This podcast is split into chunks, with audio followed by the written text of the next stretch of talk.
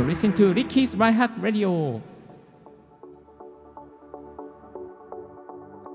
Good morning, good afternoon, good evening to you. 声で便利を届けるライフハック系ポッドキャスターの DJ リッキーです。この番組は毎朝一つライフハック情報をコンパクトにお送りしております。今日のトピックはこちら。忙しい人のための 2021WWDC まとめ注目するポイントは？106分を丸々踏んで話します。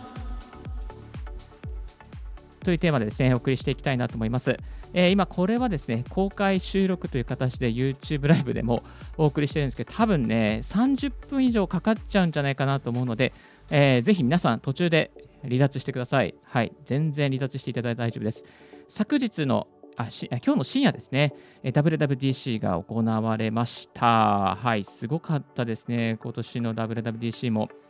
で、最初にちょっとだけ一つだけ言わせていただくとですね、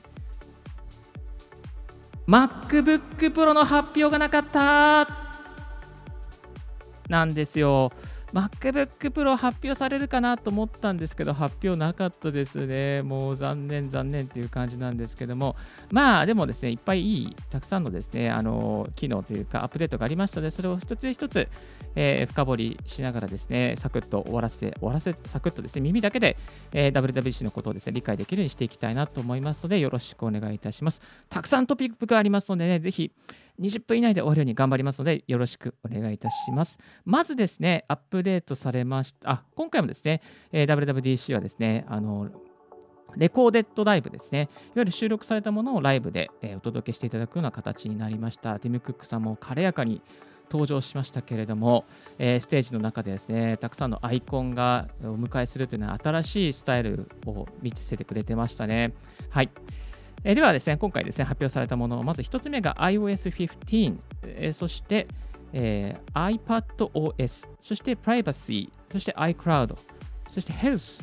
Match、えー、WatchOS、Home、MacOS の OS 関係のアップデートがほとんどでした。はい。で、メインがですね、iOS15 になると思いますので、その情報をですね、サクッとお伝えさせていただきたいなと思います。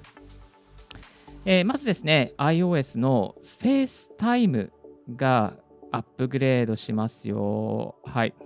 えっ、ー、とですね、FaceTime がですね、やっぱりこう、ビデオが、まあ、通話内から示されている絵の方向から聞こえてくるような感じになります。いわゆるこう、あの人左側にいる人っていうのは、もう左側から声が聞こえてくる。あの人右の方の前の方にいる人は、前の方から声が聞こえてくるような音のアップデートがされてきますね。はい。そして、えー、機械学習によって声を分離するっていう機能もアップグレードされていきます。いわゆるですね、周りのノイズをカットするバージョン、そしてノイズをカットしないで周りの音を入れるバージョンもありますね。え例えば歩きながらね、この FaceTime に入っていたときに、え車の音カットしたいじゃないですか。そういうときに、ね、この機械学習で声を分離っていうところでノイズをカットすることができるようになっちゃいます。これいいですよね。はい。えそして、あのー、今まで FaceTime って結構、その、なんだろうな、分離された状態で顔が表示されていたんですけども、あの、FaceTime がですね、え同じスタイルに、えー、顔が表示されるようになったりとかします。そして、これが嬉しかったのはですね、FaceTime のリンクを生成することができます。ね、Zoom のようにですね、あのこの来週の土曜日の,、ね、あの8時から会議やるから、このリンクで入ってみたいなことがですね、えー、FaceTime でもできるようになるということなんですよ。これすごくいいですよね。すごい嬉しいなと思いました。まあ、完全にね、Zoom に対抗しているような感じがしますけども、でも FaceTime でできればね、もう全部無料ですからね。いやー、なんかいい感じですよね、本当に。はい。えっ、ー、と、あとは、そうですね、その FaceTime のリンクをもらって、Android ユーザーもブラウザーから、スマートフォンから参加できちゃうっていうことなんですよ。すごくないですか？いやもうこれはね、本当に今まで待ってたっていう感じでした。いいですよね、 Apple。だから Apple 好きなんだよな、こういうのやってるからね。えー、というね、 FaceTime のこうあのアップデートということで、えー、すごかったです。よかったですよ。はい。えー、そしてメッセージの方もですね、アップデートされてますね。えー、メッセージ、 Shared with You とか、あとは記事を、ピザの記事をですね、リンクをシェアしやすくなしたりとかですね、まあ、いわゆる URL をシェアしやすくしたりとかっていうことができてますね。あとは、えーと、メス iMessage でシェアされたあの写真なんかもコレクションにさっと入れると、いわゆるスクショしてあのセーブして自分のフォルダーに入れる必要がないっていうね、そういうこう刷新な的なこともありましたね。今までね、なんかね、写真もらったら、一つ一つ、あ、これ保存して、これ保存しないとかね、分けてたじゃないですか。そういうこと必要なくなるっていうね。あなたの時間を奪わなくなるってことですから、これね、メッセージアップでアップデート使いたいなと思いますね。はい。えーと、そしてですね、続きましては、フォーカスっていう機能が出てまいりました。えー、フォーカス。で、フォーカスっていうのは、この集中するための環境を確保するっていうところに、あの、なんていうかな、こう焦点を当てているアイテムなんですよね。で、えー、フォーカスの方がですね、あの通知のサマリーを送ってくれたりしますね。今今までさ、なんかこう、通知っていろいろ来たじゃないですか。なんか、あ、このポンポンポンポン、アイメッセージが来たりとか、なんかこう、あ、あのまたアラートが、カレンダーのアラートが鳴ったりとか、で、フォーカスしたいとき、いわゆる集中したいときって、そういう通知っていらないんですよ。そのいらない通知を、じゃあ、あのこのまとめてもらって、後です。一つにまとめてえー、通知してくれるっていうのがですね、この、えー、 notification summary、えー、ですね、フォーカスの中の notification summary に追加されました。はい。えー、ですのでですね、すごいね、こう、本当に集中しやすい環境、仕事のね、効率化を促してくれる機能がえー、ついてきているということですね。えまあ、お休みモードとか、あとワークモードとか、スリープモードとかっていう形ですね、あと Do Not Disturb とかね、4つの集中モードから選択することができるということと、あとはその通知のモードに関してもですね、自分でカスタマイズしていくことができるという形になってますね。例えば集中しているときに iMessage が来たら、今この人集中してるから返事もらえないよとかね、まあ、そういうこう通知を相手にすることができるという、ね、メリットがありますね。いちいちこう、な集中してるときにメッセージが来て返してたらね、この集中力取り戻すの何分かかるか、リスナーの皆さん分かりますか ?25 分もかかるんですよ。だからね、この集中途切れるっていうのは本当に非効率なんで、この notifications、フォーカスの notification の機能はマジ最高だなと、えー、思います。はい。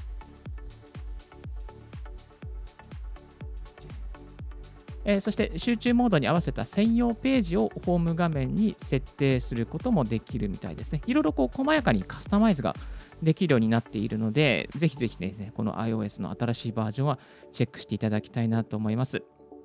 そして続いてのですね、アップデートでも目玉となっていたのは、この写真を、えー、撮った時のこの写真に写ってる文字を読み込んでくれるっていうのがね、これが出てましたね。もうこれやばいでしょ。もう本当にすごかったですね。えー、っとですね、クレイグさんっていう方があの発表してたんですけど、その中で、いわゆるよくあるじゃないですか、会議でホワイトボードを使って、これいろいろ書いて、そして後で写真撮って、じゃあこれをまた文字起こししてみたいなね、感じでやってますけど、そういう文字起こしが一切なくなります。一切なくなります。ホワイトボードを写真に撮ったら、そのホワイトボードの写真の情報から文字を起こしてくれるっていうのが、このね、新しい機能に入ってるんですよ。これはね、本当にいいですね。で、残念ながらこれがね、日本語対応してないんですよ。もうね、残念ですよね。残念、残念。何語に対応しているのかというと、英語、中国語、フランス語、イタリア語、ドイツ語、スペイン語、ポルトガル語に対応しています。で、これ見てたらですね、例えば、あのこのお店のね、あのこのカフェのお店の電話番号が載ってるこの外観のね、写真とか、まあ、そういうのもね、あのこのカフェの写真から電話番号をね、こうスクリーン抜き出して、文字起こしして、それで電話番号、電話かけるとかね、まあ、そのことができちゃうようになるっていうことをですね、えー、クレイグさんが話していました。いやー、これはね、本当にいい機能ですね。えー、ですからね、いろいろとね、こもう便利な時代がやってまいりますよ。まあ、Apple の iOS、新しい iOS、絶対アップデートした方が今回いいかなっていう感じが、リッキー的にはしております。はい、えー、そしてですね、写真をスポットライトの検索対象にすることで、より写真のですね、検索が便利になると。で、どういうふうになるのかっていうとですね、例えば花を撮るじゃないですか。で、花を撮ったならば、その花がどんな種類のどんな名前の花かっていうのが検索できるようになるんですよ。これはね、ほんとすごいですよ。え、今までね、私ね、リッキーはね、結構魚のね、種類分かんなかったんですよ。でこれ魚を写真撮ってそして写真撮ってスポットライト検索対象にしておけば、この魚は何の魚ですよっていうのが分かるようになるっていうね、こうね、本当に待ちに待った機能がやっとやってきたよっていう感じが、えー、いたします。いやー、これはね、すごいですね。ぜひぜひやっていただきたいなとあの思っております。はい、えー、以上がですね、iOS の機能でしたかね。アップデート、新しいアップデートですごくたくさんありすぎて、えー、まだまだ、あ、まだまだあります。まだまだあります。いくつかまだまだいきましょう。はい。続いてのですね、iOS のアップデート、 Wallet ですね。 Wallet。お財布ですね。お財布で、えっ、ー、と、一つの Wallet があれば、例えばアメリカでも日本でもそういう交通機関をですね、またいで、えー、 Suica とかなんか交通機関乗れるようになるっていうことが話されてましたね。そして、なんかディズニーランドもこの Wallet を使って入るようになれるってですね、アメリカのディズニーランドですね、が発表がされていましたね。いや、これぜひぜひ行ってみたいな、 Wallet で。えー、でですね。そして、ワレットを使ってホテル、そう、ホテルも、あの、入室管理システムを入れるということですね。特に強調されているのがヒルトンのホテルでのこうワレットを使って、えー、お客様がチェックインする必要なく、その建物に近づいたらワレットが出てきて、そして、えー、もう本当にそのルームだったら203とかね、204とか、そのお部屋に行って、もうあのチェックインすることなくお部屋に行って iPhone または Apple Watch をかざせばお部屋に入れちゃうっていうね、そんな未来が待ってるっていうことなんですよね。いや、もう本当にフロントデスクいらないですよね。どうしちゃうのかなこれ。どうなっちゃうのかなわかんないけど。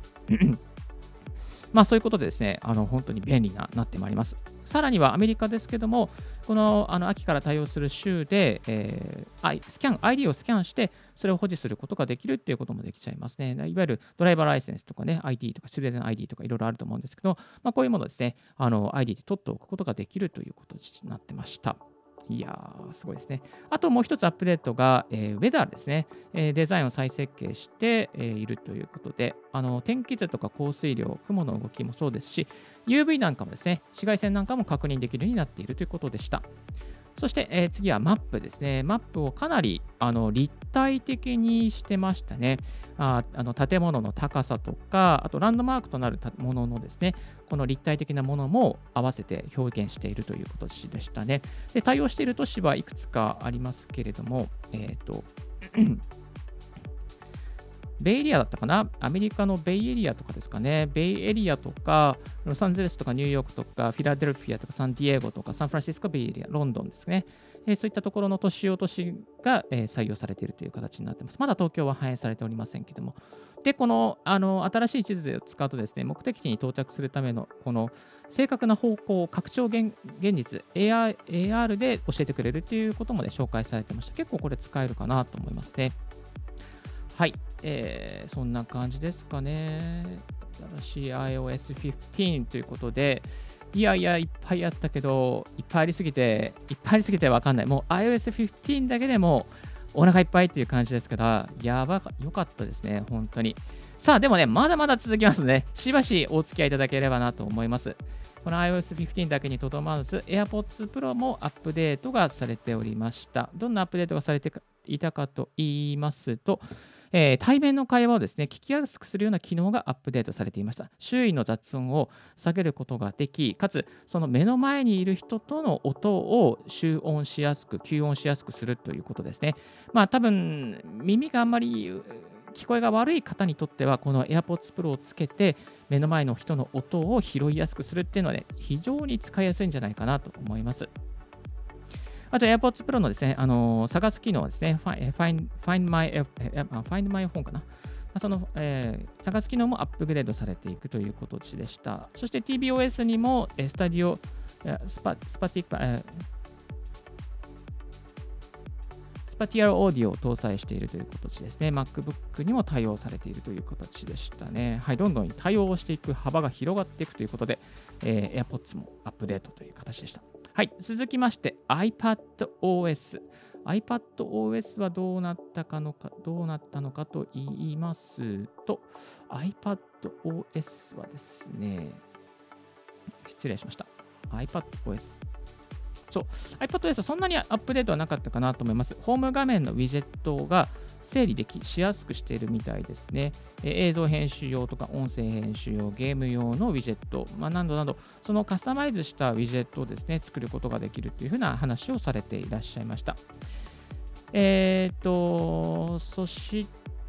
て、スプリットビューもですね、アップデートして使いやすくなっています。あとは、えー、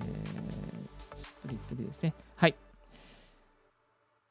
そして、えー、次はプライバシーのアップデートもありましたね。プライバシー。プライバシー何がアップデート化されていたかというと、メールプライバシーとか、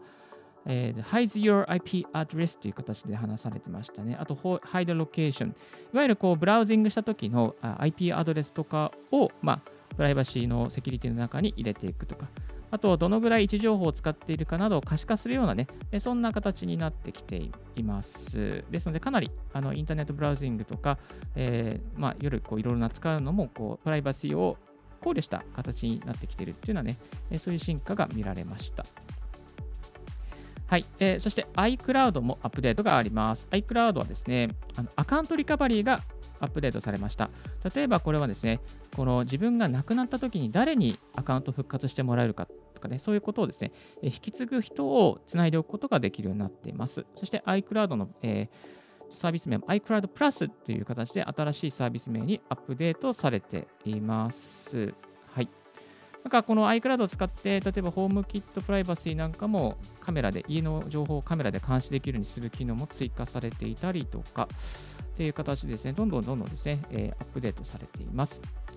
そして、えー、次にヘルスですね。ここのヘルスのところは非常に良かったのかなと思いますね。ヘルスのところ。えー、っとですね、あの、いわゆる家族間で、えー、ヘルスですね、例えばお母さんの血圧とかお父さんの血圧、まあ、そういう家族の心拍数とか、えー、倒れているか倒れてないかとか、歩行状況とか、そういうものをですね、デバイスで一元管理して、えー、そしてこう何か事情があったらすぐメッセージを送るとか、あのお医者さんにこの情報を提供するとか、そういうね、あのことができるようになるようなことが書かれておりました。はい。これから今ね、今、医療あの医療にも、ね、使える内容ですから、かなりこの辺はどんどんどんどんこう進んでいくんじゃないかなと思いますね。やっぱり家族間でデータをチェックできるっていいですよね。あのリモ例えばリモートのね、あの両親とかが大丈夫かな、生きてるかなってチェックするのに、なんかこうね、あのこういうヘルスのね、あのアプローチ全部つけてもらって、それでスマートフォン上で確認するみたいなこともね、できるんじゃないかなと思います。まあ、転倒した時のね、えー、ところでね、やっぱりこう転倒しましたよってね、アプローチが確認してくれるので、まあ、それ元にすぐ救急車呼んだりとかっていうね、こともできますから、あの、なんかね、リモートでご両親が1人で家で住んでるとかね、あの杖つきながら頑張ってるっていう人がもしね、あのリスナーの方でいらっしゃれば、えこういうところで使っていくのもいいんじゃないかなと思います。はい。いやーそしてですね、えーと、ホームもアップデートされております。ホームの方は、えー、ちょっといろいろあったんですけども、えー、一つだけ紹介すると、ホームポットミニをあの映画見るときのスピーカーとして使えるようになっています。ですね、ホームポットミニを Apple TV で使うことができるようになっていますね。はい、テレビの左右にですね、ホームポットミニを置いておけば、それをですね、連動させて映画見るときに立体的な音が出るようになっちゃうんじゃないかなという感じです。はい、そしてもう一つの目玉が MacOS ですね。MacOS。ついに発表されました MacOS。名前は何だと思いますか？モンテリーですね。モンテリー。MacOS モントリーになりました。えー、そしてですね、一番良かったところはやっぱデバイスの連携ですね。あの、今 YouTube ライブで見ている方ですね、この画像が出てるんですけども、iMac24 インチと MacBook Pro と iPad、これを横断できるっていうのがね、すごい良かったですね。もう超びっくりしました。例えば iMac の24インチでプライムあのプレ Adobe プレミア、ファイナルカットでいわゆる動画を編集していた。その時に、そのあ iPad に入ってるあの写真を欲しいっていう時に、普通だったら、あのじゃあ、あのエアドロップで送ってみたいな必要じゃないですか。だけど、あの同じ場所に置いておけば、同じ OS であれば、その平行に置いておけばですね、ドラッグして、このあの iPad のデータをぐっと持ってきて、iMac のこのファイルに突っ込んじゃうことができる。っていうことなんですよ。今までの AirDrop の操作とかがなくなるっていうね、すごい画期的な状況になってました。はい、そして Mac が、MacBook があって横に iPad を置いてサブディスプレイ化するなんてこともね、あのー、アプリが必要だったり大変だったと思うんですけども、もう全くそういうセッティングする必要もなく、横に置いておけば使えるようになるということなんですね。そして、またさらに横に iMac を置いても、それも横断できるようになるということなんですよ。これは本当に画期的で革命ですね。もう革命ですね。やばいですね。まあ、革命って言っちゃいけないけど、まあ、うん。そのくらい良かったですね。だからマルチのタスクイングしてる方にとっては非常に、えー、使いやすい機能ではないかなと思います。そしてユニバーサルコントロールになってますので、例えばあ MacBook でタイピングしたものを iPad に反映したりとか、まあ、その逆ができたりするようになるということなんですよ。いやー、本当に変わりましたね。えー、そして、えー、ショートカットこちら今まではあの iOS 対応でしたけども、MacOS にもこのショートカットの機能を追加するということでした。ですので、えー、ショートカットでいろいろとね、あのこのブラウザー立ち上げてとか、いつものルーティンの作業を自動化しやすくなることができるという形になってます。あなたの MacBook のね、日々の活動を自動化してすぐに仕事に取り掛かれるようになっているという形に、ね、なりますので、えー、ぜひぜひやってみてください。そしてあとはですね、細かいことですけども、サファリとかもアップデートしています。サファリがですね、えー、ブラウジングをかなり洗練化していまして、無駄なところですね、省いていますね。かなりこうタブの部分をきれいに、すっきりなデザインにしています。えー、そしてですね、タブ、タブグループみたいなものもできるようになっていて、あのー、なんかその調べていたものをですね、バーって広げていくと、あ、これ旅行関係だから全部この保存しておきたい。でも、保存しておくのもやっぱね、まとめるのめんどくさいっていう時に、そういう時にタブグループっていうのを使って、この今開いているのは、この例えば旅行関係のリサーチっていう形でまとめてタブにしておくっていうことですね。まあ、そういうことができるようになるという形になってました。はい。えー、ですのでね、そういうね、こうタブグループを作って、そして、まあ、MacBook のサファリでまとめておいて、あとです移動中にね、iPad でもうそれをタブグループを見るなんてことも、えー、できるようになっていくという形ですね。はい。いやー、すごいですよ。もう本当に超便利。多分、Mac の OS 絶対アップデートした方がいいと思いませんか？皆さん。これはね、絶対アップした方がいいと思うんですよね。いやー、どうなっちゃうのかな早くアップデートされないかな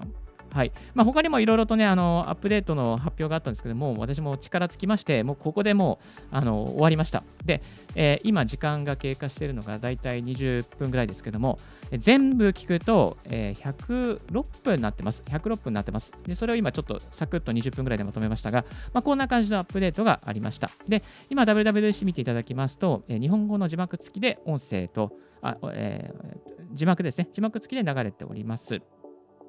えー、そしてね、これね、WWDC 英語の勉強にもなりますのし、またプレゼンテーション非常にうまいです、皆さん。非常にプロでうまいです。で、このボディランゲッジの、ね、部分、手の使い方とか、表情の使い方とか、話し方とか、形容詞の使い方とか、ぜひぜひチェックしてみてください。これね、本当にね、いいプレゼンテーションなんで、あの英語の勉強にもなります。はい、なります。ですので WWDC そういった風に利用することもね、えー、少しライフハックとして使えますから、ぜひぜひあなたの英語勉強、プレゼンテーションスキルアップデートにも参考にしてみてはいかがでしょうか。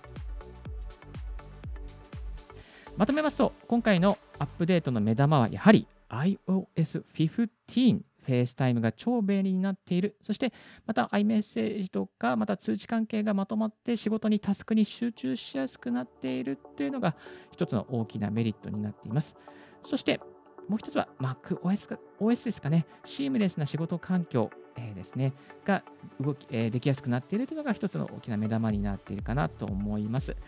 で、残念ながらね、あの MacBook Pro の発表はなかったので、あー、まだまだかと思いながら、また次の発表を楽しみに待ちたいなと、え、思っております。でも iOS のアップデート、そして MacOS とか、また WatchOS、Privacy、iCloud、Health、WatchOS、さまざまな OS のアップデートをたくさん見ることができたので、今回も実りある WWDC ではなあったのかなと思わせていただいております。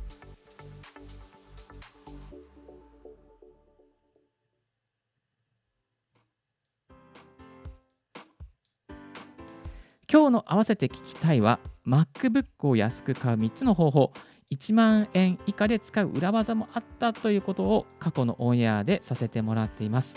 いやー、リキさん、MacBook M1 なんか買えないよ、どうしようっていうあなたにですね、意外とね、10万円以下もあったりするんですよ。iMac に関してはね、7万円ぐらいで売ってる場合もありますからね、ぜひそんな方法や、また安く使う裏技なんかも紹介しておりますので、うん、WWDC 見て、あ iPhone、うん、Mac、iPad、ちょっと使ってみたいなっていう方はですね、ぜひこの過去のオンエアをチェックしてみてください。今日のレディオはいかがでしたでしょうか ?Twitter ではライフハック情報や音声配信に関する情報を毎日アップデートしております。番組への感想は、リッキーポッドキャストアットマーク Gmail.com。リッキーのスペルは小文字で RICKEY になっています。新着を見逃さにするには無料サブスク登録が便利です。あなたの朝時間にライフハックが必ず一つ届きますよ。Thank you very much for tuning in Ricky's BiHack Radio. This BiHack Radio is brought to you by DJ リッキーがお送りいたしました。Have a wonderful and fruitful day and 素敵な Mac ライフを何か困ったことがあったらいつでも連絡してください。MacBook ユーザー歴14年目のリッキーがサポートさせていただきます。はい。ではでは。また明日もお会いしましょう。チャオチャオ